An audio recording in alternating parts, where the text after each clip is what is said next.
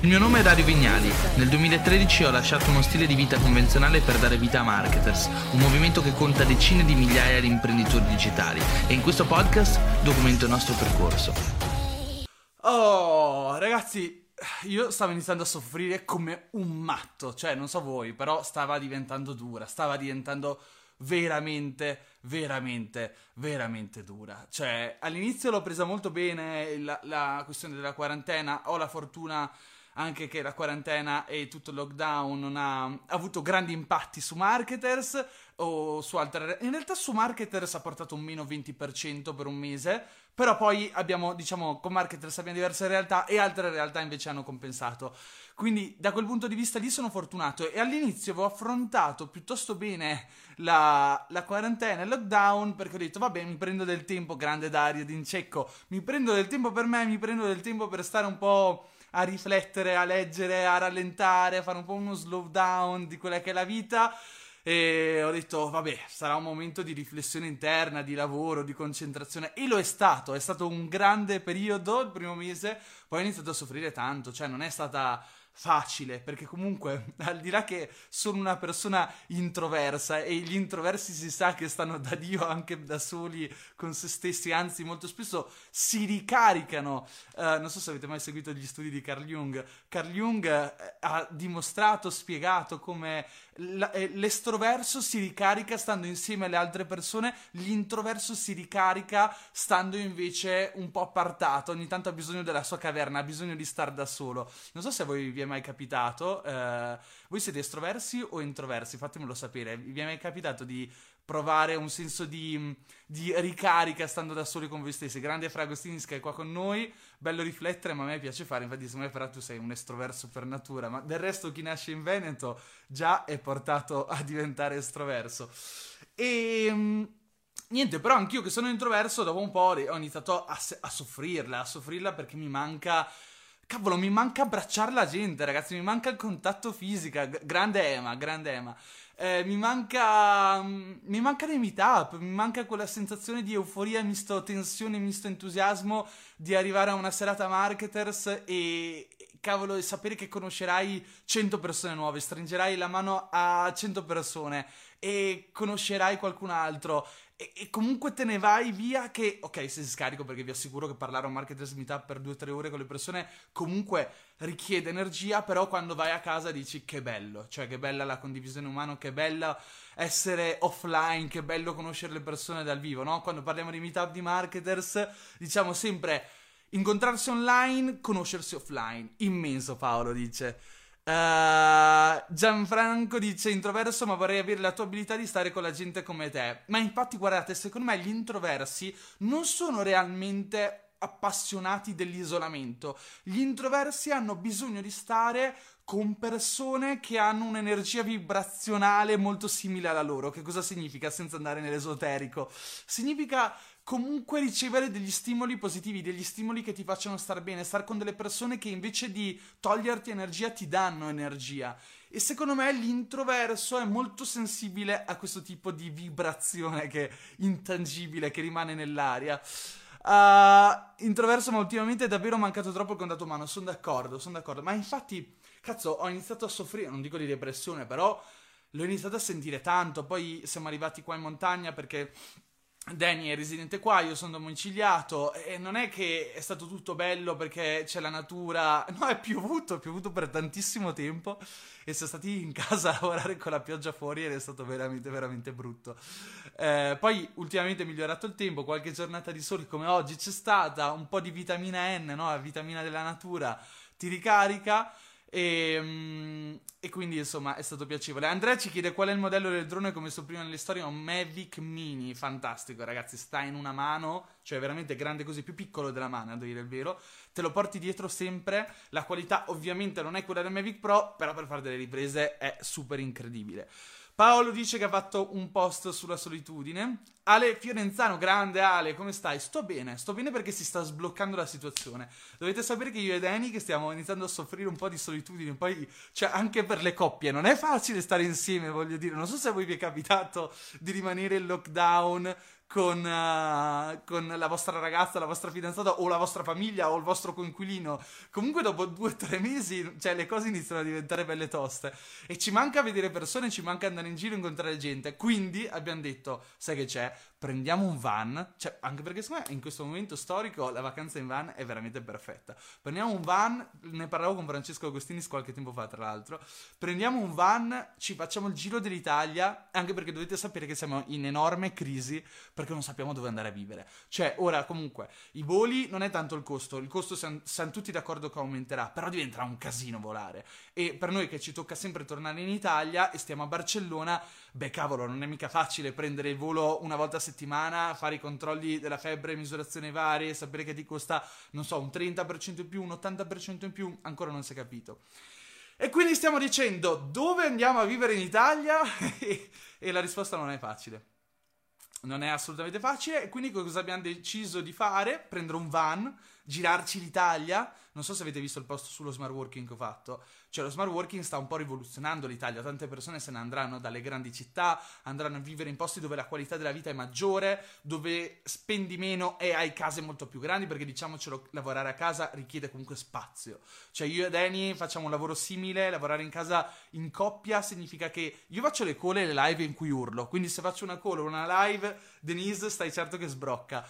E poi magari lei deve fare i video di yoga e, e comunque gli serve uno spazio dove registrare, a me serve uno studio, quindi avere una casa grande, magari col giardino, dove quando stacchi un attimo riesci a prenderti un raggio di sole che sia uno è importante e tante persone stanno iniziando a pensare di ricollocarsi perché se puoi lavorare in smart working eh, puoi andare a vivere dove ti pare oppure parliamo di smart working non intensivo non estremamente esagerato dove magari ti è richiesto andare in ufficio una o due volte a settimana beh puoi fare il pendolare puoi andare a vivere anche in Liguria se vuoi andare a Milano Ehm, quindi il concetto è che ci prenderemo un van, ci esploriamo l'Italia e andiamo alla ricerca di quella che sarà la nostra casa. Ragazzi, io sono qua a rispondere un po' alle vostre domande.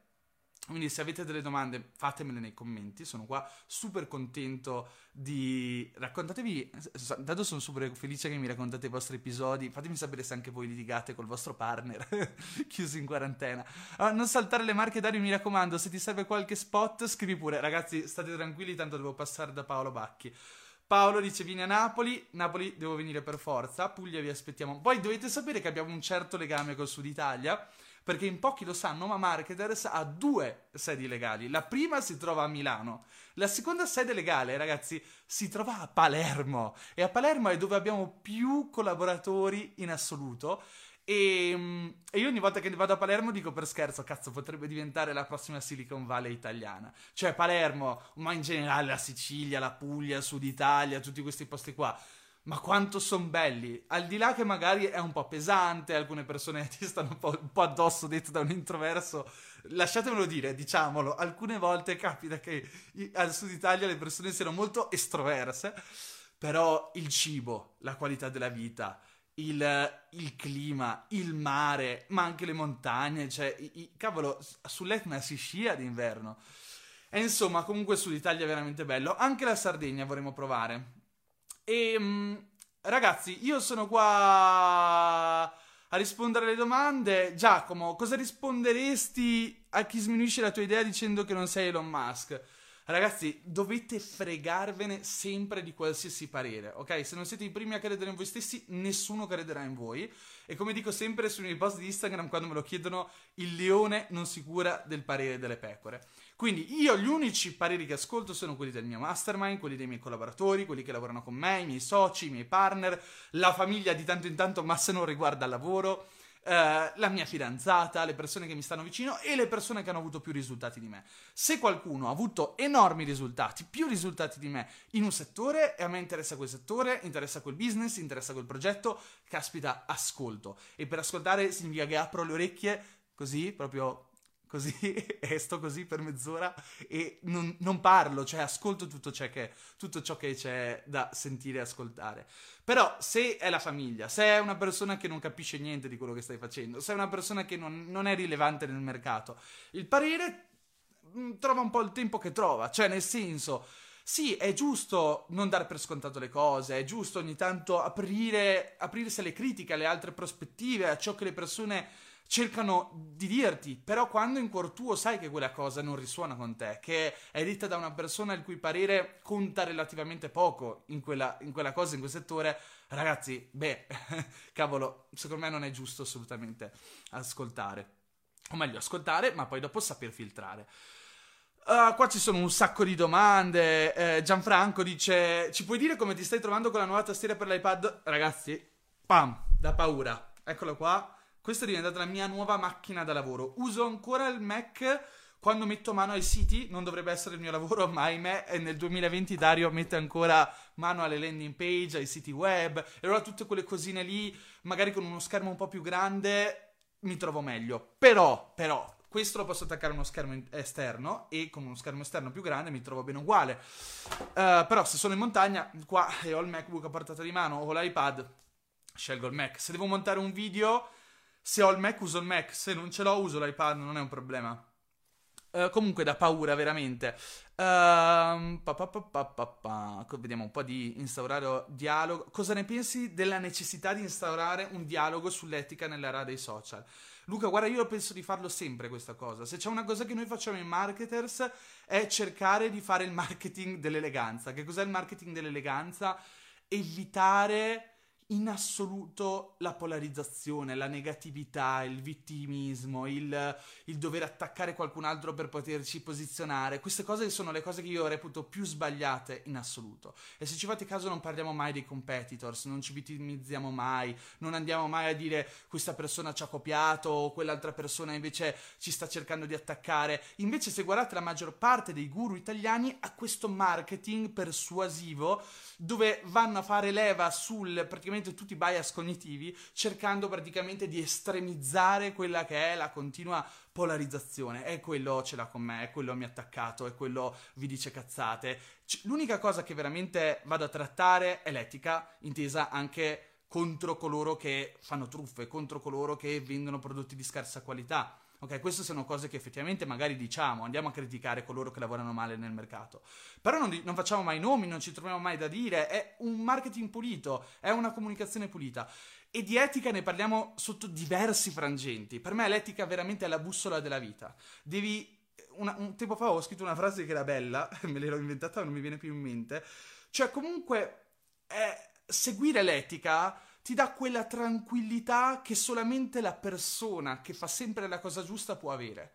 Far sempre la cosa giusta è la cosa giusta e in qualche modo rispettare il prossimo, andare avanti con i propri valori piuttosto che attaccare il prossimo, essere colui che porta avanti una visione piuttosto che limitare la propria visione a quella che è l'opposizione alla visione di qualcun altro. Penso che siano cose più importanti. E se guardiamo, ma l'etica non è solamente una questione di valore, di valori, di essere buoni. L'etica è anche qualcosa che ha estremamente a vedere con il posizionamento, con il business. Ok, grazie per i cuori, grazie per i like.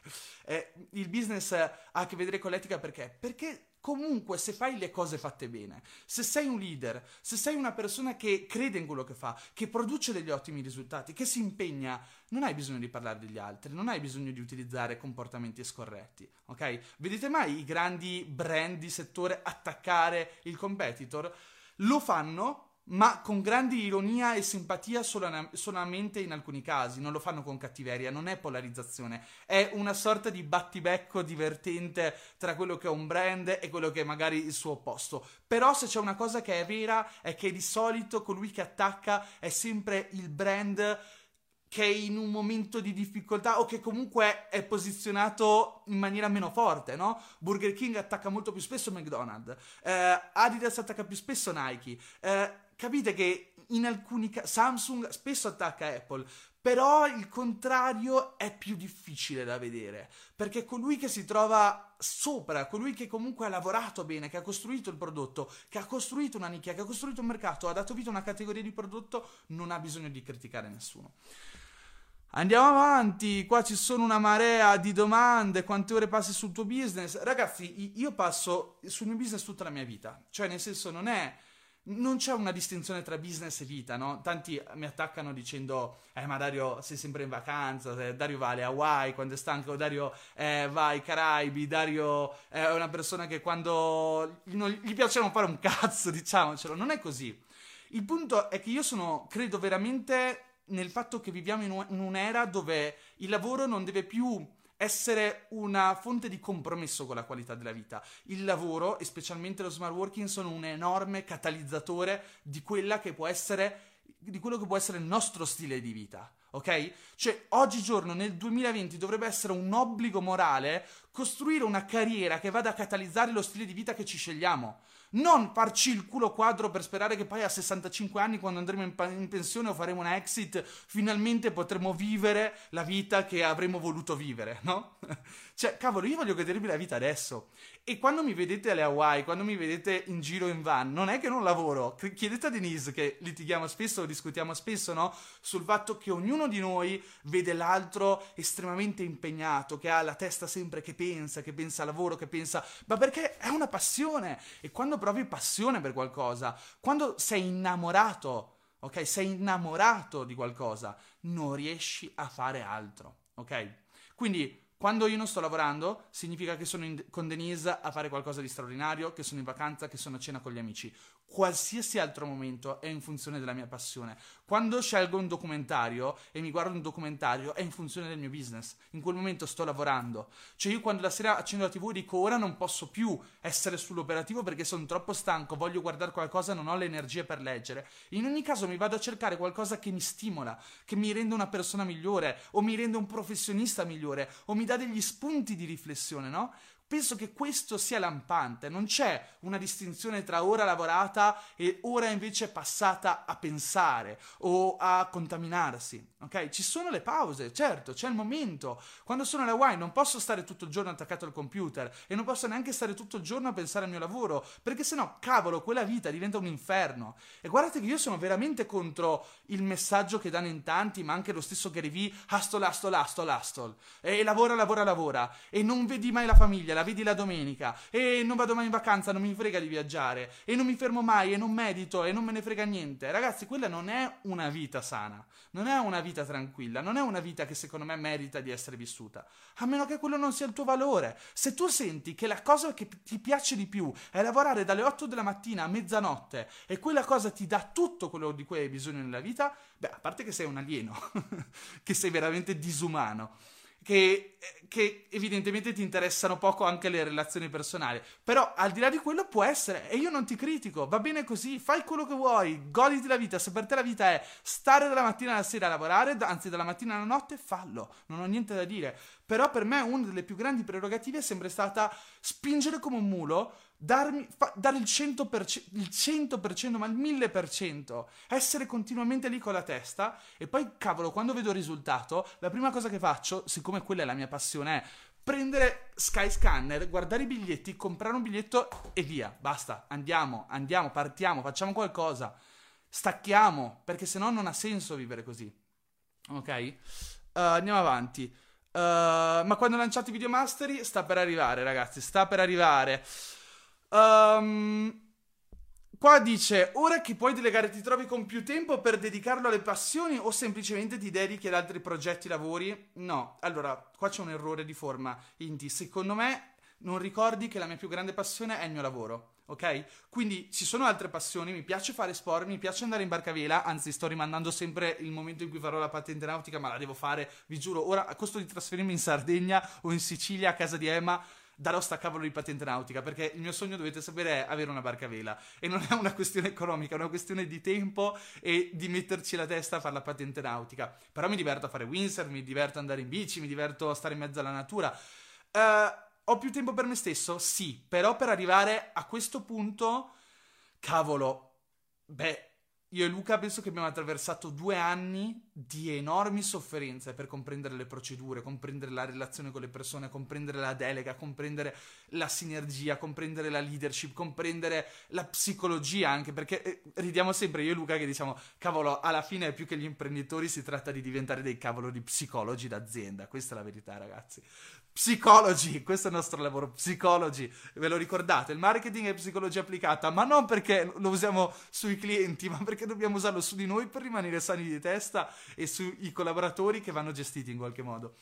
E, ehm, e, poi dopo due anni possiamo dire che siamo arrivati a un punto dove abbiamo un, un po' di tempo in più, ma non è quello gran, il grande risultato, il grande risultato è poter fare quello che veramente ti viene bene Cioè, ad esempio, a me piace da morire parlare con voi ora in questa live. Per me la mia più grande passione è parlare con le persone, è insegnare, è, è costruire, è vedere qualcosa che nasce, è costruire una vision, mettere assieme tutti i blocchetti dei Lego per costruire quel cavolo di castello che fino a due anni prima vedevo solamente nella mia testa e per me era un sogno. E vedere che si realizza. Non è fare la landing page, diamine, ve l'ho detto, no? In un post qualche tempo fa. Non sono un appassionato di digital marketing. Marketers non è un, una community, come diceva una di voi, dove sono tutti invasati di digital marketing. No, il digital marketing è lo strumento con cui oggigiorno si possono fare cose straordinarie e realizzare cose straordinarie. Ma io non sono invasato dello strumento, non sono un appassionato nel fare landing page o siti web. Io sono un appassionato del costruire, del fare, di costruire qualcosa che per me è magico. E vedere il risultato e dire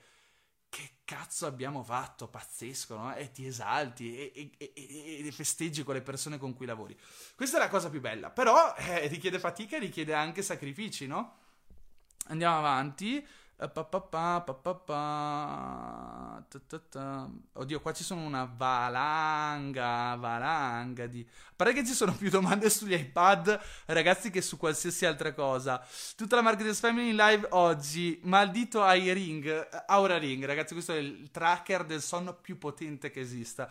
Uh, poi... Uh, con il fatto che con sto covid non possiamo vederci, allora ci tocca vederci nelle live. Sì, veramente, ragazzi. Non vedevo Luca da talmente tanto tempo che ormai ci stiamo sentendo tutti i giorni. Un tempo invece od- odiavamo sentirci. Uh, hai mai pensato di fare corsi orientativi per la scelta della piattaforma digitale migliore per far partire? Ragazzi, l'ho spiegato tante volte. In Marketers House ho risposto a questo, in Business Genetics ho risposto a questo. Eh, ho parlato tante volte di piattaforma di content consumption, piattaforma di content discovery. Quale piattaforma scegliere lo si identifica esattamente dando una risposta e comprendendo questo concetto, dando una risposta alla domanda comprendendo questo concetto. Se ti sei perso contenuto, ascoltati i miei podcast perché l'ho ripetuto mille volte. YouTube ci sono dei video in cui ne parlo, non mi ricordo il titolo. E presto usciremo con un'iniziativa gratuita super figa dove troverete eh, anche questo. Uh, appassionato dell'imprenditoria. Uh, poi, mm, come ti senti a passare dalla tua tagboard del 2010 a questa diretta? Cos'è la tagboard, Paolo? Mi sfugge.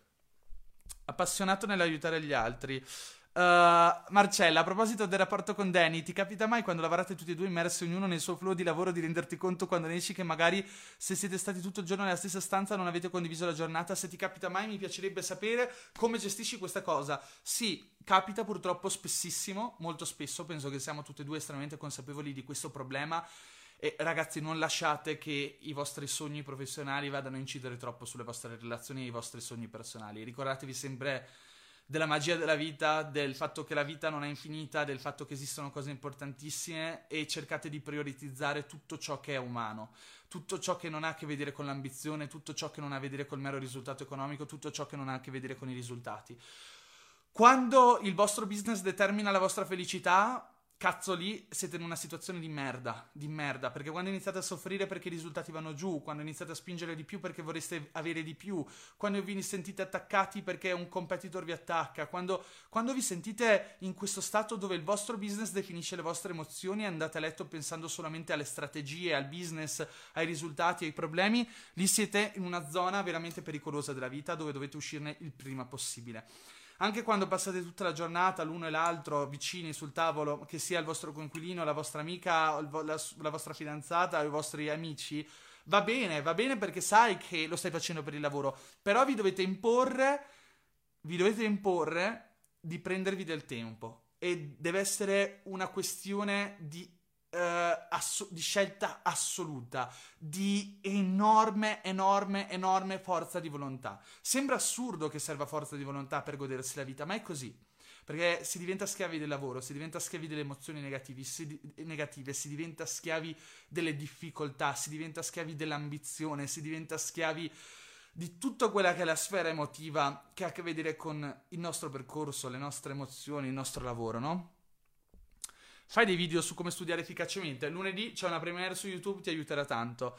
Hai mai avuto dei momenti nei quali ti sei detto che forse non ce l'avresti fatta? Mm, no, perché sono molto ottimista, ma ci sono stati dei momenti in cui mi sono reso conto che non ce l'avevo fatta. Che è una cosa un po' diversa, significa che hai fallito. E mi è capitato tante volte nella vita, no? C'è questa concezione, molto spesso le persone mi scrivono, Dario, io non capisco la tua parabola dell'eroe. Diamine, sembra che nella vita ti sia sempre andato tutto bene. E io capisco che questa cosa un po' allontani la mia persona da, da chi mi segue, perché dicono è un mondo fatato, quella di marketers è sempre stato tutto bello, tutto facile. Non è stato assolutamente così, ragazzi. Non è stato assolutamente così. La mia grande fortuna, però, è che ho iniziato che ero veramente un ragazzino. Cioè, ho iniziato che era il 2003, ora non mi ricordo in che, quanti anni avevo quando era il 2003, ma veramente pochi. 2003, 1991, ne avevo 16? Mm, può essere 16 forse. E... Ehm, e no, meno. Scusate, sono fuso. Fatto, oggi ho fatto una pedalata incredibile. E quindi ho iniziato a sperimentare fin da subito. Ho iniziato ad aprire blog, ho iniziato a, ad aprire tanti blog, tantissimi. Ogni volta che avevo una nuova passione, un nuovo argomento, una cosa che, che, mi entusiasmava, aprivo un blog. E tutti fallivano, ragazzi. Tutti, dal primo all'ultimo, non ci ho mai guadagnato una lira. Il primo blog con cui ho guadagnato è stato nel 2013 che ho aperto dariovignali.net e ho iniziato dieci anni prima a sperimentare la rete. Ovvio che dieci anni prima non avevo l'obiettivo di guadagnare. Non, non, non ce l'avevo neanche in testa. Però ogni cosa che facevo bene o male falliva. E poi non sono stati solo i blog, perché ho lanciato The Lab, The Lab era il 2012, 2012 mi pare, e The Lab voleva essere la mia prima digital agency. No, scusate, c'è stata un'altra cosa prima.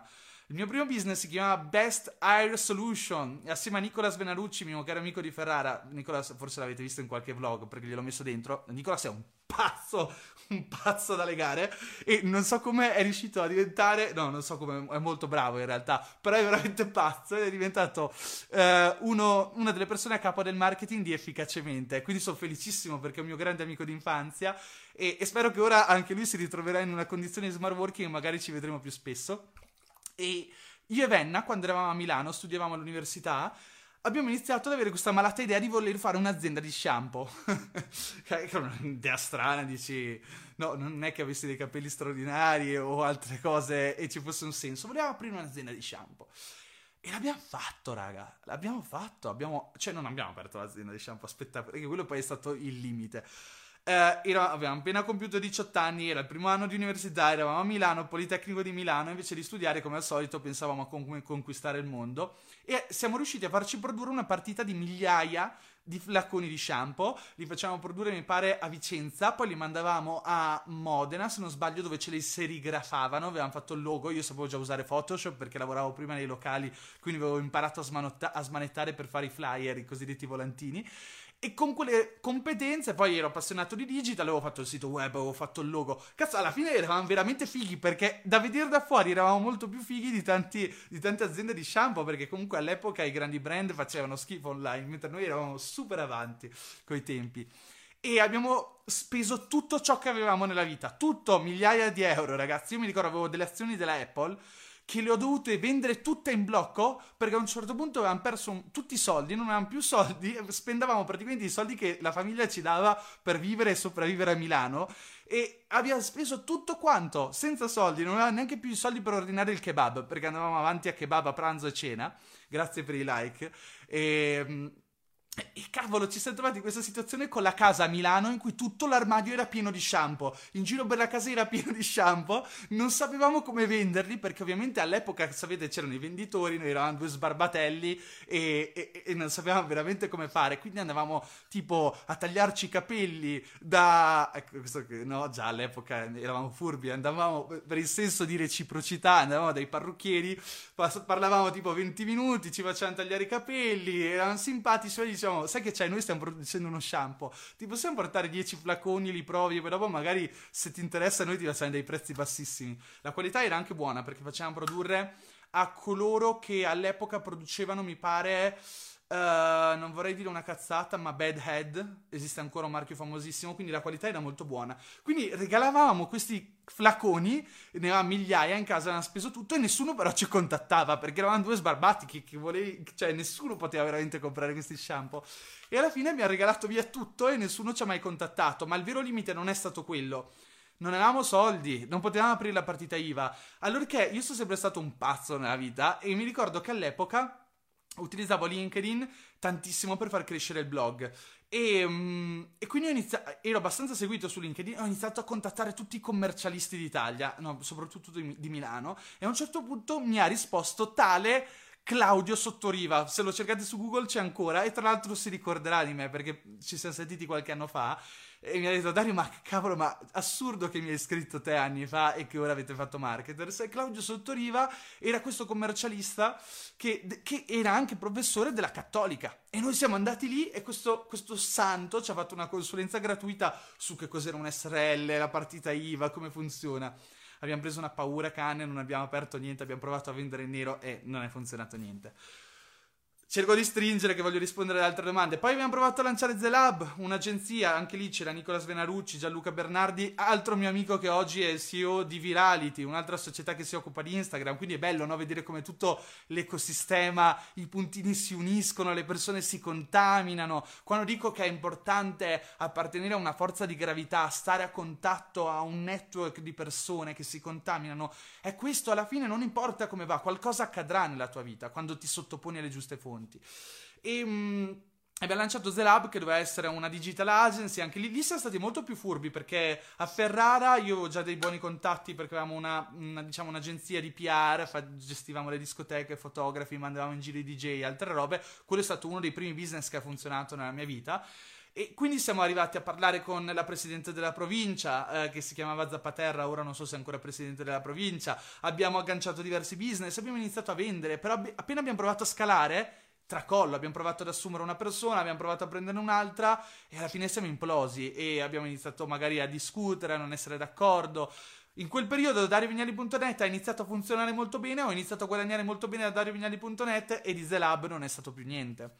Ma poi di nuovo anche con Luca Ferrari, quando ci siamo conosciuti abbiamo provato prima a lanciare la Digital Agency. No, prima ancora che conoscessi Luca ho provato a usare il traffico di DarioVignali.net per passare tutti i preventivi che mi arrivavano a delle agenzie esterne. Io facevo il controllo qualità e guadagnavo una marginalità. E anche lì casini a non finire perché i clienti mi chiamavano che non erano soddisfatti del fornitore e loro pensavano che ero io a fare le cose. In realtà appaltavo tutto ad agenzie esterne. Quindi anche lì poi magari ho discusso con i fornitori, non ne trovavo altri. Quindi ho smesso di fare progetti per clienti. E di nuovo quando ho incontrato Luca Ferrari ci abbiamo provato di nuovo a fare l'agenzia di marketing. E cazzo, anche lì abbiamo sbagliato all'inizio. E con i corsi guadagnavamo tanto, con, le, con la figlia di marketing guadagnavamo tanto. E, e, per quanto fossimo appassionati a molti clienti, altri un po' meno, perché alcuni clienti all'inizio, quando non hai quell'autorevolezza per poter, diciamo, battere ferro e dire facciamo così perché io sono colui che sa, ok? All'inizio non lo puoi fare finché non hai un personal brand, un brand forte eh, eravamo schiacciati dalle domande, dalle richieste, dalle critiche. A un certo punto abbiamo lasciato andare finché abbiamo curato marketers come brand a tal punto da raggiungere un'autorevolezza e anche una competenza tale da poter lanciare Accelerator, da poter lanciare Shift, che è l'altra agenzia, e dopo lì le cose hanno iniziato a funzionare. Uh, pa, pa, pa, andiamo avanti, ragazzi. Uh, Pa, pa, pa, blog nel 2020. Ok, rispondo un po' di domande che sono rimasto indietro. Poi, se avete delle domande, voi lasciatemele nei commenti che sono super contento di rispondere. Ehm, vediamo, vediamo, vediamo. Ah, forse, forse Paolo ti riferisci alla vision board. Dimmi se, se, è corretto. Cioè, io nel libro non mi ricordo se ne parlo.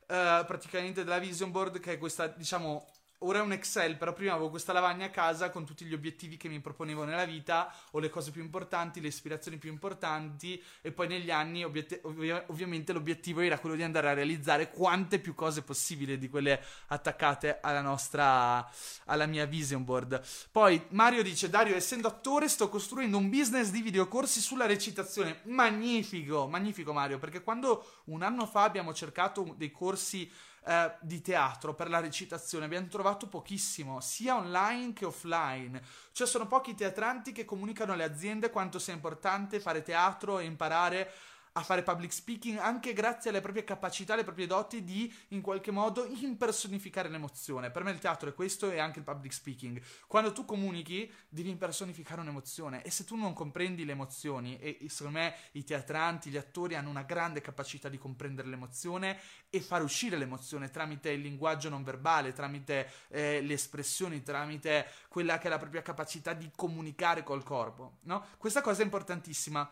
È importantissima per chi vuole fare video, è importantissima per chi vuole vendere, è importantissima per chi vuole stare su un palco e non è comunicata. Perché il corso di public speaking è un altro lato della medaglia, ma anche il corso di teatro è una cosa fighissima che i marketers abbiamo fatto e che secondo me ci ha sbloccato tanto, ci ha, ci ha aiutato a lasciare andare. E secondo me la formazione online ti può dare un duplice beneficio. Da un certo punto di vista puoi guadagnare online, dall'altro punto di vista può diventare uno strumento che crea autorevolezza ovviamente per il tuo personal brand o brand nel mercato e poi le persone dicono ah caspita ho comprato il corso online è figo l'ho seguito dal 20% magari neanche tutto voglio fare un corso offline con lui uh, quindi è un'ottima idea si può gestire come fa, gestiamo qualsiasi altra cosa guardati come abbiamo gestito Yoga Academy altre cose Uh, pa, pa, pa. Fai anche dropshipping. L'abbiamo fatto in passato, ma non credo molto nel modello di business. L'ho spiegato diverse volte. Per me, dropshipping non è imprenditoria pura. Il dropshipping è molto vicino alla, fi- all'affiliate marketing, ma sono convinto che per raggiungere la qualità dobbiamo in qualche modo possedere quanto, quanto, più controllo possibile su tutta la filiera del business. Che cosa significa? Significa che la logistica, il prodotto, la qualità di prodotto, la serigrafia, il, la spedizione sono tutte cose che devono appartenere all'imprenditore.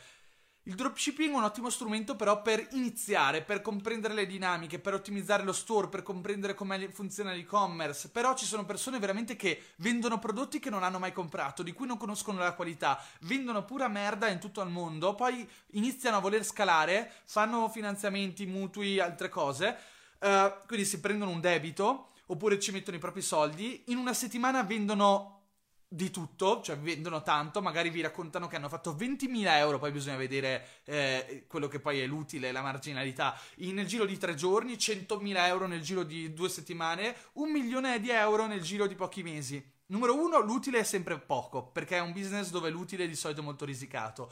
Numero due, tu scali convinto che stia andando tutto bene, poi la tua cinesata molto spesso arriva al cliente che chiede il rimborso. In quel a quel punto hai due problemi. Hai speso in ads, hai speso nel marketing, ti sei fatto il culo e devi dare rimborso a centinaia o migliaia di persone. Ed ecco che molti dropshipper truffano la gente senza fare e ovviamente scappano con i soldi e non fanno nessun rimborso. È una cosa che odio. Poi c'è un altro modo di gestire il, dropshipping, però lì si avvicina all'imprenditoria ed esci un po' dagli schemi del dropshipping, cioè compro da un fornitore un prodotto, poi lo faccio serigrafa- serigrafare perché voglio il controllo sul posizionamento, voglio fare il mio brand. E allora compro il prodotto, lo faccio serigrafare, lo faccio personalizzare, gli do quel tocco di unicità, allora poi a un certo punto mi rendo conto che voglio spedizioni più veloci e prendo il magazzino, mi gestisco la logistica, però capite che allora lì inizia a uscire dal dropshipping ed entri nell'imprenditoria. Questo è buono, quindi il dropshipping utilizzato come strumento di sperimentazione per testare un mercato, sondare, cercare di capire se può funzionare, ottimo, però cavolo, se invece miri a fare i soldi facili nel giro di poco tempo, di scalare come un matto e vendere cinesate in giro per il mondo, diamine quello no. Purtroppo su YouTube eh, la maggior parte dei, dei guru del dropshipping vi parlano del modello cinese, ok? E questo sarà un problema. Secondo me il dropshipping, lo ripeto, come lo diceva un ragazzo ieri che mi scriveva in, su Instagram che non riusciva ad ottenere risultati, è un modello di business che se fatto bene è molto complesso, molto difficile molto molto molto molto difficile. Perché? Perché riguarda tutto, riguarda il copy, riguarda l'advertising, riguarda la logistica, riguarda la delega, riguarda... è un business a 360 gradi. Non è come imparare il copywriting, imparare una competenza, iniziare a vendere sul mercato quella competenza, aumentare il proprio personal brand, che riesce a partire micro, anche con pochi soldi, piano piano scalare, diventare competente, iniziare a costruire no, un portfolio di competenze. Lì vai veramente subito nel mondo del business e magari non hai le competenze per farlo ancora. Ok? Uh, vediamo un po', vediamo un po'. Uh, qua ci sono veramente tante domande. Vediamo. Uh, Luca, Luca mi chiede qual è il miglior modo per trovare soci collaboratori, partner in crime per fare business. Mi piace questo partner in crime. Networking, eventi. Se tu conosci, se guarderai le storie che usciranno di Marketers of uh, Humans of Marketers su Marketers, scoprirai che la maggior parte delle persone che hanno costruito un business con dei soci li hanno conosciute ai Marketers Meetup, al Marketers World, ai nostri eventi, se no ad altri eventi di settore. Il punto è che andando agli eventi conosci persone simili a te, che hanno competenze simili a te o complementari alle tue, che hanno una vision simile alla tua e quando incontri una persona così, per quanto ti sembra strano poter incontrare una persona che non conosci e farci un business assieme, ti assicuro che quando trovi una persona che ha una vision simile alla tua, diventa piuttosto facile, piuttosto facile entrare subito in sintonia, entrare subito in empatia, ok? Ed è magico, quello che accade è veramente magico. Incontri una persona a un evento, inizia a messaggiarci per un mese, inizia a sentirla su Skype e, improvvisa- e improvvisamente è il tuo socio per la vita. Così si fa. E poi bisogna buttarsi, l'ho detto alcune volte in alcuni video, soprattutto quello del networking, ogni settimana rispondi a dei post su Facebook. Ragazzi, ve lo dico sempre, siate attivi su Marketers, non tanto magari per commentare i miei post, ma commentate anche i post degli altri, fate domande, aiutate il prossimo eh, chattate con la gente. Quando entrate in contatto con uno nei commenti, magari offriti, offrigli il tuo aiuto, il tuo parere in privato e chattate tra di voi. Ogni settimana prova a chattare almeno con sette persone e almeno una di quelle sette persone proponigli di vedervi dal vivo. Queste sono strategie che richiedono, richiedono effort perché devi uscire dalla zona di comfort. Diventerai meno timido, diventerai più capace, più carismatico, più abile a comunicare. È un grande lavoro di allenamento. Tante persone non lo fanno perché dicono no, sto perdendo tempo, no, paura, no, è faticoso, non me la sento, ma è uno sconosciuto, chissà che, che impressione darò no, a chattare con uno sconosciuto. Io ho fatto così, anche quando ho lanciato a Filobook, i miei primi soci di Filobook, uno era uno dei più grandi ingegneri di una delle più grosse aziende di telecomunicazioni italiane e chattandoci ho scoperto che faceva il programmatore e sapeva programmare dei tracker. Francesco Sottocornola, eh, fra Sottojox, che ora è in società con Nando e nella filiera marketing sono stati tra le persone che hanno fatturato di più al mondo con risultati milionari, son, li, li, ho conosciuti su Skype perché ci eravamo conosciuti nel forum di STM. Ho chiesto c'è qualche italiano qua? e ci siamo conosciuti e poi ci siamo incontrati per la prima volta a Londra per andare all'evento di STM. Ok? Quindi siamo, non ci eravamo mai visti, solo chattato su, su Skype. Una sera ci siamo ritrovati nello stesso appartamento, io, Botto, Fra, eccetera tutti ubriachi, a bere, felici, con l'idea che il giorno dopo andavamo a un evento di networking. E così è nata un'amicizia e poi è nato un business, no? Uh, e poi abbiamo iniziato a fare campagne assieme, ok?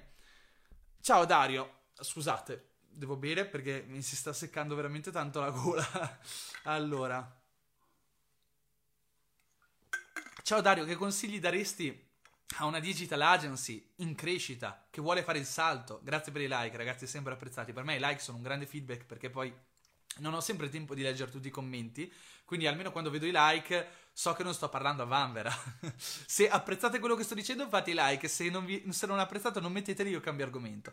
Ciao Dario, che consigli daresti a una digital agency in crescita che vuole fare il salto? Per salto intendo prendere clientoni, noti, brand, esempio Gucci, H&M, Ferrero, eccetera. Allora, una delle robe più difficili del mondo, ci sono due strade per arrivarci. La prima strada sono le gare e le gare è una vita di merda, vuol dire che metti su un team e queste aziende fanno delle gare di intanto in tanto dove tu praticamente lavori per produrre un piano di marketing gratuito che presenti. Loro vedono tutti questi piani di marketing che gli vengono prodotti e offerti, scelgono migliore e scelgono di lavorare con quell'agenzia. C'è un piccolo ma. Alcune volte le grandi società, sapete cosa fanno? Si fanno fare tutti questi bei piani di marketing spettacolari e poi se li fanno in casa, prendono spunto da questi piani di marketing e siccome tanto hanno la digital agency interna, spesso dicono vabbè ce lo facciamo noi e prendono spunto da tutto ciò che hanno letto. Questa è la prima considerazione, però le gare funzionano, cioè ci sono agenzie enormi che partecipano alle gare e fanno milioni di euro di fatturato. Per noi non è un business sostenibile, non è quello che vogliamo fare nella vita, perdere tempo a rincorrere i grandi brand. Il secondo st- il secondo, la seconda modalità, che è quella che abbiamo adottato noi e che ci ha permesso di andare a lavorare soprattutto con celebrity, e anche qualche grosso brand tipo uh, L'Oreal, Lancome, uh, mi sono ritrovato da Facebook, mi sono ritrovato davanti al direttore marketing di Lamborghini, mi sono ritrovato davanti comunque ai direttori marketing di grosse aziende e come ci sono arrivato? Ci sono arrivato grazie all'autorevolezza, gran- grazie al personal brand, grazie alla media mission e grazie al passaparola e alla formazione. Ragazzi, ma secondo voi in marketers vendiamo i corsi solamente perché ci interessa guadagnare con i corsi?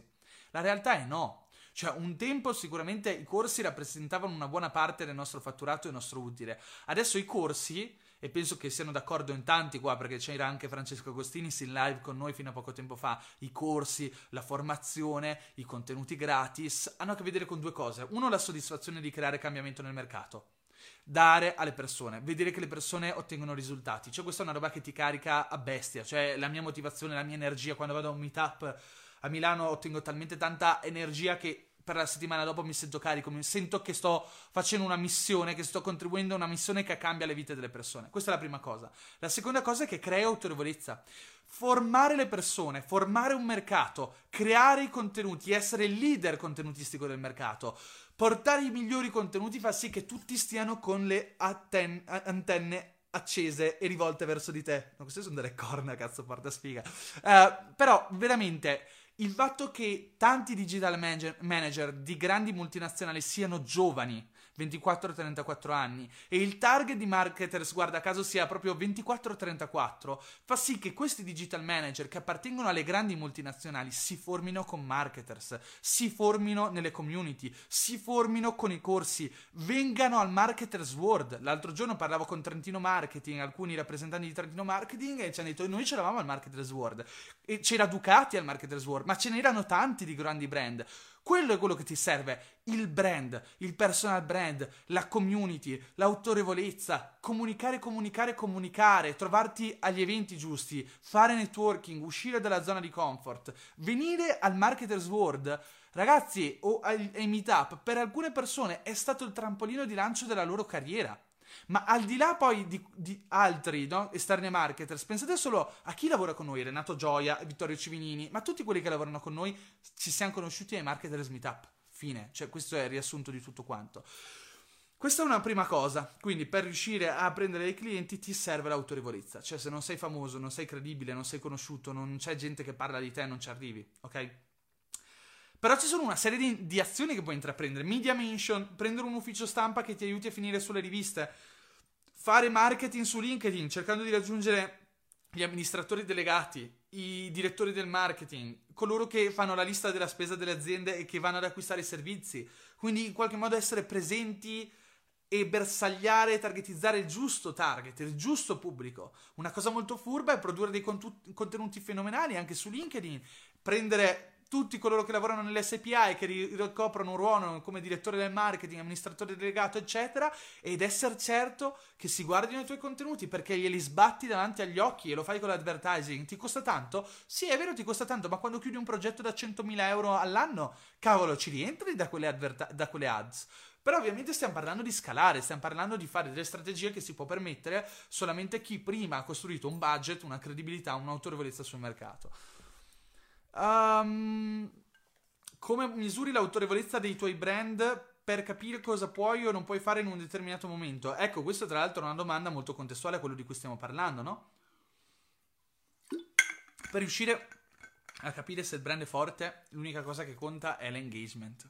Engagement non inteso like su Instagram o iscritti a YouTube o commenti, è a 360 gradi, vedere quanto passa parola, quanto cioè, per me ottenere 100 like a un post non significa niente, ma neanche 300. Ma portare 2000 persone a un evento e farle venire offline a un evento, quello cavolo significa avere un bel brand, essere influenti in un mercato. Quello.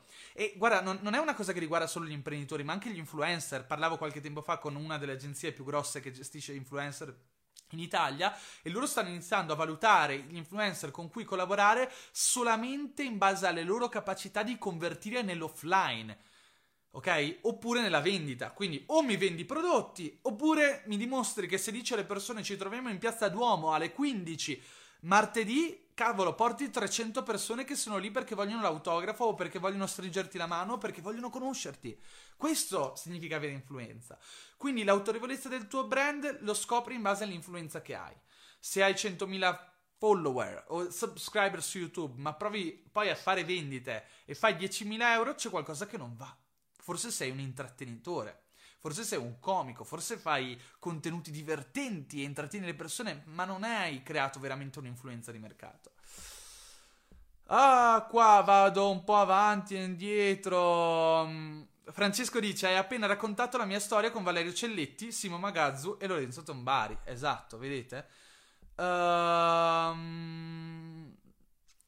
Paolo dice: Bravo, hai tanta energia, tanta positività, ottimo comunicatore alla Dale Carnegie. Ho divorato in 5 giorni il tuo libro che mi hai fatto comprare. Bravo, bravi tutti. La tua conoscenza mi ha dato tanti spunti per migliorare la mia attività. Ti faccio i complimenti. Paolo, io ti ringrazio dal profondo del mio cuore. È sempre bello leggere questi complimenti perché poi uno sta qua a parlare, parlare, parlare, parlare, parlare, parlare, parlare, fare dirette, lanciare contenuti. Però diciamocelo per colui che produce i contenuti, la vera retribuzione o è l'economico e vedere i risultati, ma ancora prima secondo me è vedere i complimenti, i like, i feedback. Cioè se hai un feedback positivo sai che stai andando nella direzione giusta. È la, cosa, è la bussola di ogni imprenditore.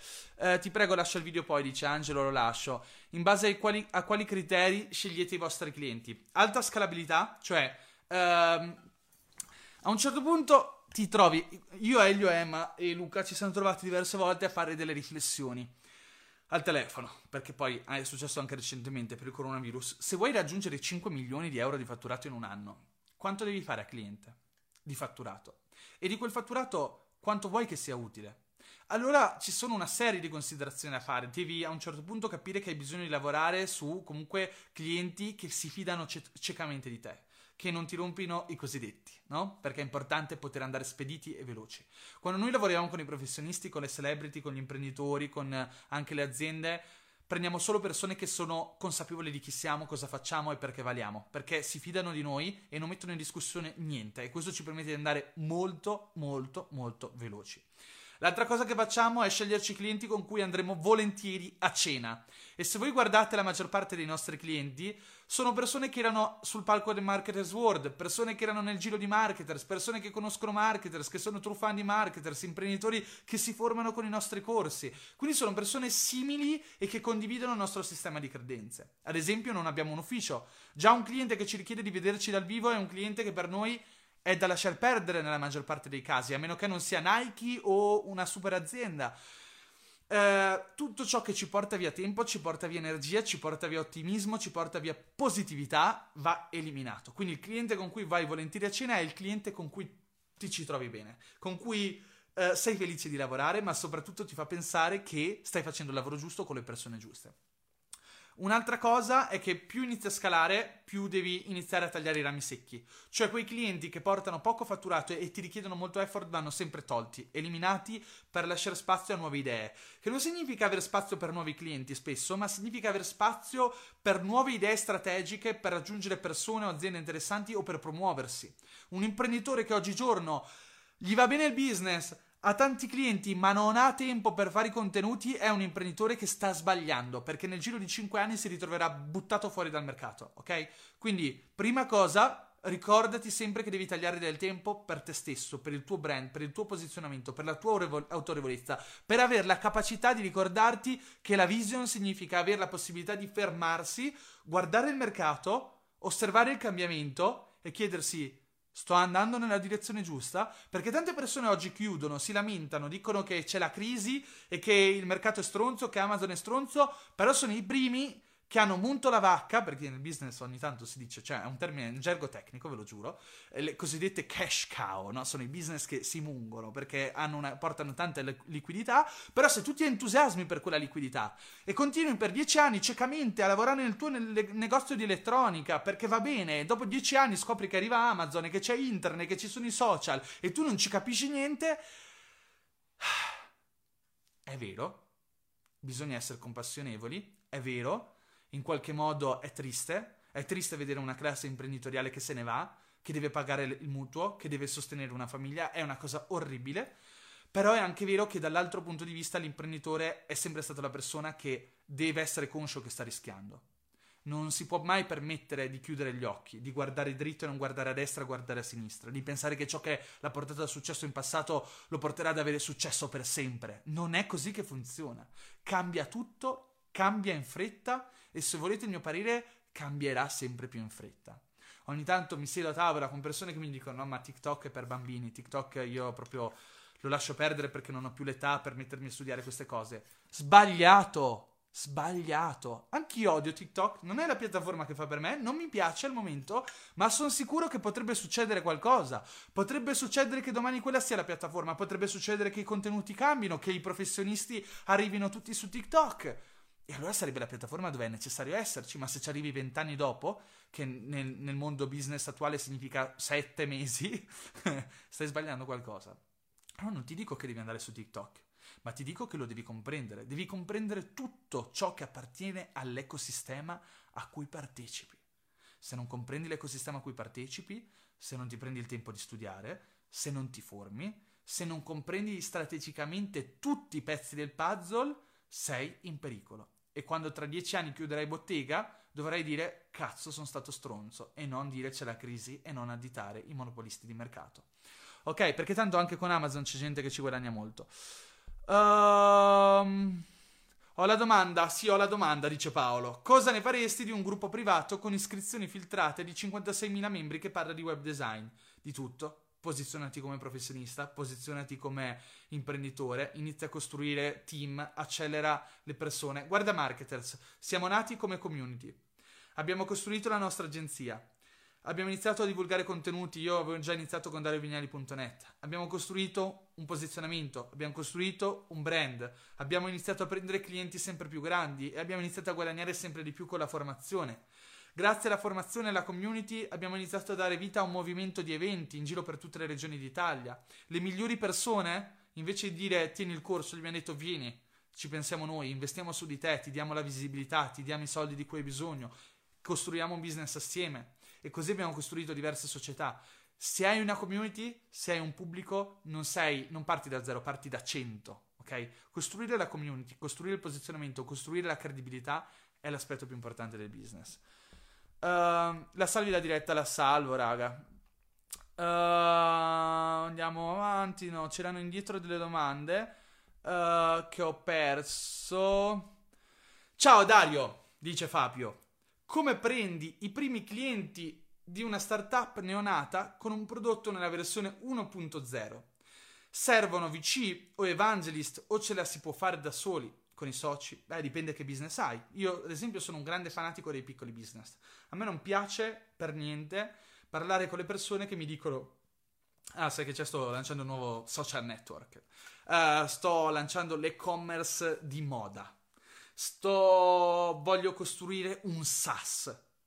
Ma per costruire un SaaS, ma per lanciare un e-commerce rilevante in una nicchia grande come quella della moda, per lanciare un social network o un'applicazione il cui funzionamento può esistere e il valore lo porta solamente se c'è almeno 10.000 utenti. Ma chi sei? Cosa hai fatto? Perché per poter portare 10.000 persone su una nuova piattaforma, per poter chiedere i soldi a qualcuno, per poter chiedere a qualcuno di investire su di te, prima devi avere delle cavolo di competenze incredibili, devi avere rilevanza, devi avere credibilità. Io ho sempre avuto paura a chiedere i finanziamenti, ho sempre avuto paura degli investitori, ho sempre voluto avere il pieno controllo su tutto ciò che ho deciso di fare nella mia vita. Non mi piace dipendere da nessuno, anche in virtù di ciò che dicevamo all'inizio della diretta, perché io voglio costruire un business che catalizzi il mio lifestyle, come voglio vivere. Non voglio sentire qualcuno che mi dice dobbiamo fare il consiglio di amministrazione, vieni a sederti al tavolo a Milano la prossima settimana. Non voglio dover rispondere a qualcuno delle mie perdite, dei miei fallimenti o delle mie vittorie. Ok? Voglio condividere la torta e le fette di torta con le persone che amo e non con le persone che pretendono o che esigono o che vedono il mio business, il mio progetto come una gallina dalle uova d'oro da spingere quanto più in fretta possibile per essere rivenduto a qualcun altro. Credo nei business che siano costruiti in prima persona sulla base delle proprie competenze, delle proprie possibilità, delle proprie capacità, del, del proprio stato. Cioè, noi tutti ci troviamo in uno stato, in un momento, in una situazione e dobbiamo renderci conto di qual è la situazione di partenza e costruire un business che possa sussistere su, sulla base di quella situazione. Quindi, siccome non ho risposto alla tua domanda, ma ho sparato una marea di supercazzole, ma penso anche rilevanti, come trovare i primi clienti? Secondo me la, la, realtà è che all'inizio bisogna parlare, comunicare, raccontare a quante più persone possibile la propria idea. e devi avere un budget. Se hai una startup eh, e non hai una community e non hai iniziato ad attrarre persone sulla base di quello che tu rilasci gratuitamente sul mercato, hai un'unica altra strada che è quella del spendere spendere per raccontare la tua idea e devi essere sicuro di avere la comunicazione più forte in assoluto, col posizionamento più forte in assoluto, con il carisma più forte in assoluto. E allora tutto quello che ti posso dire è impara da Kickstarter, perché lì vedi progetti che partono da zero e vedi quelli che hanno successo e quelli che falliscono. E vedi coloro che hanno successo e hanno successo perché hanno una parabola dell'eroe, hanno una comunicazione fortissima, hanno delle persone che parlano nei video che sono bravi a parlare e a farti innamorare del progetto, anche se quel progetto non esiste. E devi quindi essere abile a raccontare le cose, a saper fare video e avere il budget da spendere in advertising per creare viralità allora o parti dalla community e si tratta di dare valore al mercato per mesi se non hai soldi e costruire una community che si basi su argomenti, competenze, topic di discussione contestuali alla tua applicazione, oppure cerchi di inseguire la filosofia del growth hacker, cioè costruire quel video, quel contenuto che tu sai che se ci spendi soldi la leva è talmente alta che ti fa partire in quinta. Quello è veramente ciò che conta per davvero. Um, ciao belli guaglioni, dice Tony Balbi. Io ragazzi sto scorrendo su giù a caso. Uh, le tue braccia alzate mi sono piaciute. Grazie per il tuo tempo. Grazie, grazie Paolo. Uh, oltre ai contenuti, qual è il modo migliore per far crescere un gruppo? I contenuti uniti alla visibilità. Cioè noi marketers abbiamo sempre fatto lead generation sui gruppi. In un momento in cui tutto il mercato non aveva capito che non funzionavano più i cosiddetti freebie PDF, perché cavolo, tutti ragazzi, cioè il mercato va a cicli. Questo è un ragionamento molto importante. Chi ha comprato Business Genetics lo sa, gli ho fatto una testa grande così sui cicli. I cicli stanno alla base di tutto. Nasce un ciclo, funziona un ciclo, muore il ciclo e spesso quel ciclo rinasce, un po' come i pantaloni a zampa di elefante che prima andavano, andavano, poi non vanno, poi ritornano perché qualcuno è eccentrico e dice ah rilanciamoli, tu dicono eh, pantaloni a zampa di elefante. Come la lunghezza delle gonne che nell'Ottocento era lunghissima, nel Novecento si è accorciata, negli anni 90 è diventata minigonna e qualche anno fa, nel 2018, è tornata la moda delle gonne lunghe, capito? E la stessa cosa avviene in qualsiasi mercato, qualsiasi. Prima macho, poi skinny boy, poi calisthenics, tutto super, super definito e poi torneremo a più grosso possibile. Questi sono i cicli. I cicli regolano il mercato, i cicli dominano il mercato, i cicli dominano il comportamento delle persone. Ok? Quindi dobbiamo capire anche i cicli nel marketing. C'è stato un momento, il ciclo dei PDF. Eh, inserisci la tua email e scarica il PDF gratuito dove troverai 10 strategie molto importanti per far esplodere il tuo business. Questo, no? Era un po' il mantra di tutti i digital marketer. In quel periodo abbiamo capito che il nostro asset più importante era la community. Parliamo del 2015-2016.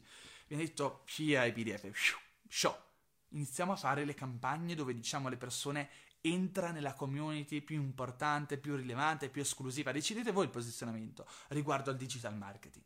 E non c'era nessuno a farlo. E nessuno ci è arrivato. Ci ha messo mesi ad arrivarci. Anzi, anni. Adesso, ora vedi le campagne tipo tutte uguali. Entra nella community. Tutto lo stesso copy di marketers molto spesso.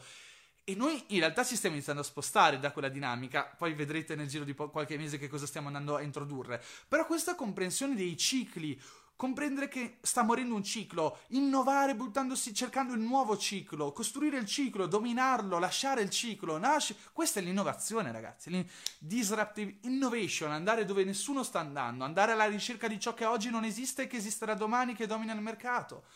E secondo me questo è veramente importante. Quindi Uh, all'epoca per far crescere una community cosa abbiamo fatto? Abbiamo fatto le ads e ancora oggi funzionano, non sto dicendo che questo ciclo è morto si spende relativamente poco perché le persone hanno il desiderio di appartenere. Viviamo in tribù, ragazzi, internet non ha portato un'evoluzione umana, ha portato una disevoluzione umana. Pensateci bene, quando eravamo in passato eh, raccoglitori e cacciatori, vivevamo in tribù e dovevamo tutti sposare la stessa religione, c'era un solo capo di villaggio e tutti dovevano vederla in quel modo e se non accettavi la visione del capo villaggio te ne andavi, ti buttavano fuori e quello che succedeva è che morivi, ok? Non potevi resistere molto, molto a lungo fuori dalla tua tribù. Quindi tutti in qualche modo Uh, la vedevano in un determinato modo. Poi è arrivata l'epoca industriale, è arrivata la globalizzazione, sono arrivate le città, è arrivata la vita globalizzata e tutti in qualche modo abbiamo dovuto super, superficializzarci. Che cosa significa? A costruire un'unica tribù che potesse andare bene o male a tutti quanti.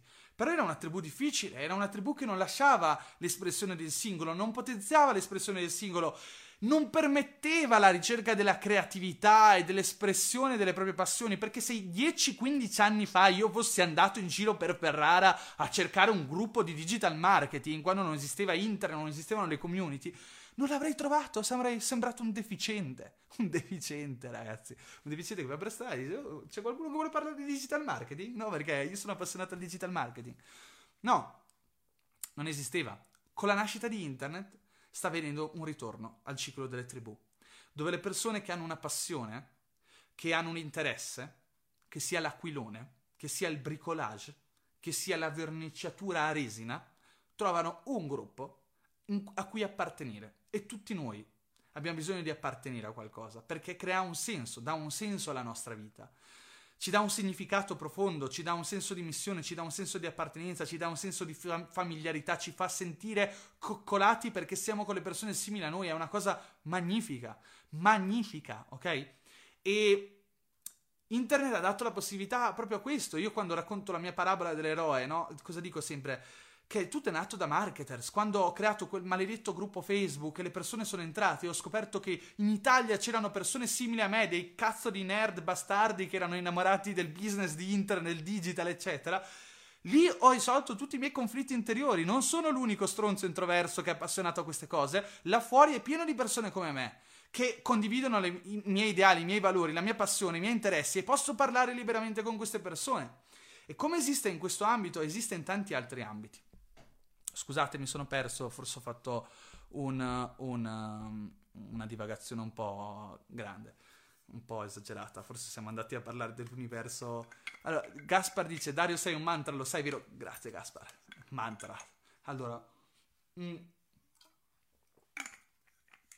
Renato, ma Dario ha pippato. No, raga, non pippo. Non ho mai pippato, non, mai, non mi sono mai drogato.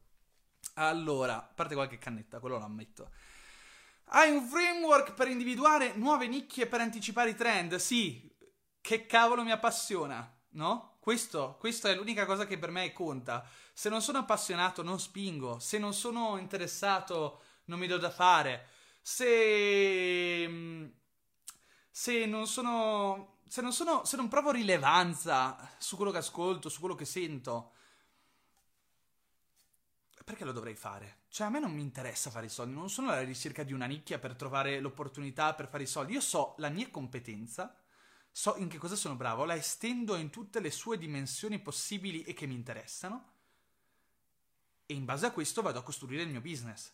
Poi siamo tutti d'accordo che all'interno dello stesso mercato possano esserci altre declinazioni, nuove aree strategiche d'affari. Ok? Posso andare a costruire una community, posso andare a fare l'evento, posso andare a fare un acceleratore, posso fare, un, posso fare l'investitore, posso investire nelle persone, posso fare una collana di libri, posso decidere di fare una scuola offline, posso fare un franchising di agenzie che utilizzano il metodo marketers.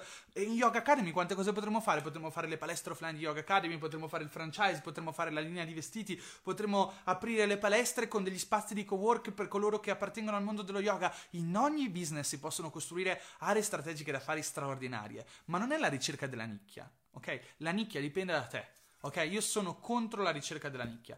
Non venite a me a chiedermi com- qual è la nicchia giusta, qual è la migliore nicchia, qual è la nicchia strategica del 2020. Ragazzi, le nicchie sono sempre le stesse e c'è la salute. C'è... Guarda, andatevi a vedere la piramide dei valori di Maslow, cercate quello che vi interessa, a quella che è la vostra competenza lì in mezzo, e che sia le diete, che sia la salute, che sia il marketing, che sia la finanza, che sia la moda, che sia... è sempre quello ok? La moda esiste da quando eravamo raccoglitori cacciatori. Le persone già all'epoca facevano i, i, gioielli, non so se ci rendiamo conto. Il mondo non è così rivoluzionario come può sembrare. È un cambiamento di quello che esiste e nascono nuove declinazioni delle stesse cose. Secondo me la, la vera domanda è che chi sei? Quella è la vera domanda e tante persone han, ci mettono anni a capire questa cosa. Chi sei? Cosa vuoi essere per gli altri, cosa vuoi essere per te stesso, cosa vuoi vivere, che tipo di vivere, di, di vivere, sto, scusate che ore sono? 19, ok, è passata l'ora. Quando inizia a passare, inizia a passare l'ora, Dario inizia tipo a dire, a dire cose strafalcioni e a perdersi. No, veramente, si tratta di capire la propria dimensione. Lo dico sempre: esporsi a quante con più contaminazioni possibili, andare alla ricerca di quella che è la propria competenza e cercare di individuare quello che è il proprio why. Lo diciamo da sempre. Poi in Business Genetics, nel libro del metodo marketers, abbiamo parlato più volte di come sia possibile andare alla ricerca di questo. Pam pam pam andiamo avanti. Ta ta ta. Beccate sto cuore, mi piace così a palla PD. Giacomo. Uh, mi sembra considerata eh, considera che la telecamera smorza del 50% le emozioni, per questo Darione sta caricando. Uh, poi quali passi faresti in ordine per portare online una, una realtà salone di bellezza che va già molto forte sul territorio? Guarda, c'è Tony Balbi qua, siccome io non sono un monopolista, anzi amo dare a Cesare quel che è di Cesare, qua in diretta c'è Tony Balbi, parla di marketing per centri cosmetici, per centri di bellezza, esattamente questo, vatti a seguire Tony Balbi, chattaci, stalkeralo, vi ho detto, fate networking, è la cosa più importante, eh, veramente, fa esattamente questo, sta facendo dei video, li ho visti Tony, grande Tony, molto belli, eh, proprio su questi argomenti, quindi assolutamente. Lorenzo Capriotti, grande Lore, come stai? Non, non, ti sento da un po'. Allora, pienamente d'accordo, a volte ci si concentra nel dettaglio quando invece non si conosce nel profondo. Bellissima riflessione, sono d'accordo. Io sto creando tre tipologie di videocorsi del mio campo, dato che in Italia non ne trovo di fatti bene. Bravo Mattias, mi sembra un'ottima idea, però concentrati, uh, secondo me, su un corso. Poi fai il successivo, poi fai l'altro. Non fare... Guarda, se c'è un errore enorme che abbiamo fatto in Marketers nel 2018 è che abbiamo avuto la pretesa di gestire il marketing di più corsi e lanciare tutto in evergreen e fare mille funnel e a un certo punto era tutto un cazzo di casino, non si capiva più niente, non andava veramente era un casino. Oggigiorno abbiamo risemplificato tutto e se, se ti devo dare un suggerimento veramente sentito dal cuore Sentito dal cuore semplifica, non, com- non, creare complessità, semplifica. Un prodotto fatto da Dio, un marketing fatto da Dio, puoi delegare in modo che tutta quella cosa lì funzioni da sola e allora ti concentri su un nuovo progetto, un nuovo corso.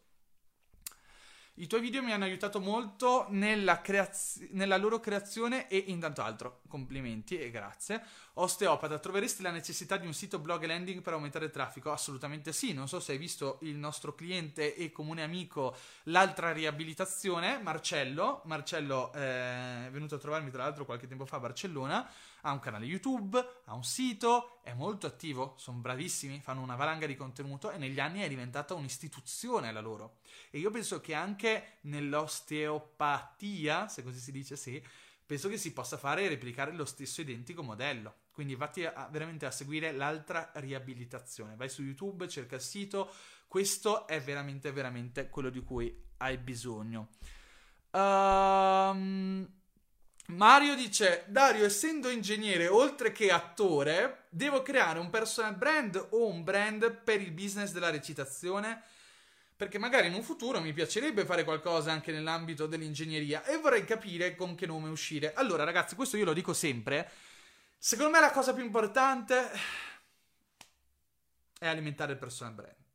Io lo dico sempre, il personal brand è l'assicurazione sulla vita. Cambierà il mercato, ma se le pers- cambierà la tua azienda, cambierà i soci, cambierà qualcosa, ma se le persone si fidano di te e tu rivoluzioni un po' il tuo posizionamento, il tuo business, eccetera, le persone ti seguiranno comunque. Quindi io credo molto nel personal brand.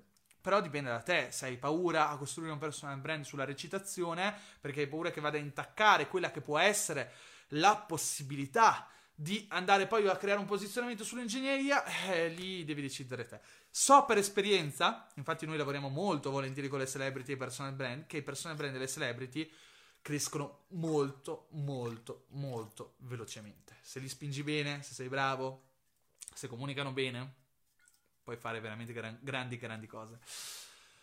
Ah, ta ta ta ta ta ta ta. Dici che bisognerebbe rilasciare una parte del corso gratuito oppure fare un webinar di lancio? Grazie ancora dei consigli, dice Mattias. Allora, Mattias, io penso che questo dipende da te. La strategia, di strategie ce ne sono mille. Io quello che ti consiglio, ma perché è la base della mia esperienza, è crea una community e inizia a fare corsi, non corsi, inizia a fare contenuti che vadano al di là del tuo corso, al di là del tuo lancio. Non è che devi dare gratis il corso o altre cose. Puoi comunque dare anche parte del corso gratis, magari in vicinanza del lancio. Però alla fin fine, secondo me, ci sono mille strategie che puoi applicare. Secondo me la cosa più importante è costruire una community attorno al tuo prodotto. Eh, sì. uh, Vulmaro, grande Vulmaro, o Vulmaro, non lo so. Ogni tanto è veramente difficile capire come si legge. Giusto Dario, lo dico sempre anch'io, non guardare le strategie degli altri, studia gli strumenti e crea una strategia tua. E con questo ragazzi io direi che possiamo chiudere perché sono le 19.14, ho fatto, eh, mi sono connesso alle 55, ho fatto un'ora e 20 di live, sono pff, ucciso, ma tra, tra, l'altro scusate, oggi ho fatto 33 km in bicicletta con delle salite così, sono stanchissimo, ero già stanco prima della diretta, quindi è, è già incredibile che siamo arrivati a un'ora e 20.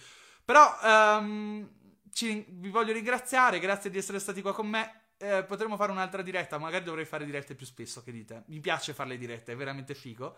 Eh, Uh, Marketers War, prossima diretta parliamo del Marketers War, giusto per lasciare un po' di, di, di hype. Uh, ci sarà Dario, certo che ci sarà. E um, la sola domanda è come e, e, in che modo e in che modalità. Però su questo ci stiamo lavorando e a breve vi daremo grandi news. Io ragazzi vi ringrazio. Grazie di tutto, grazie di essere stati con me. Lunedì c'è la premiere sul mio canale YouTube, iscrivetevi in tanti.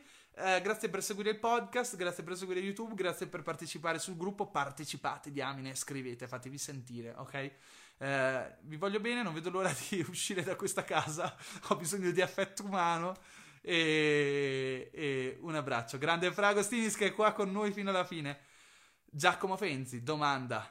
Si fa online il Marketers World? Mm, non ho mica detto questo. Potrebbe essere un'altra soluzione. Ciao ragazzi, un abbraccio e ci vediamo presto. Ciao ciao.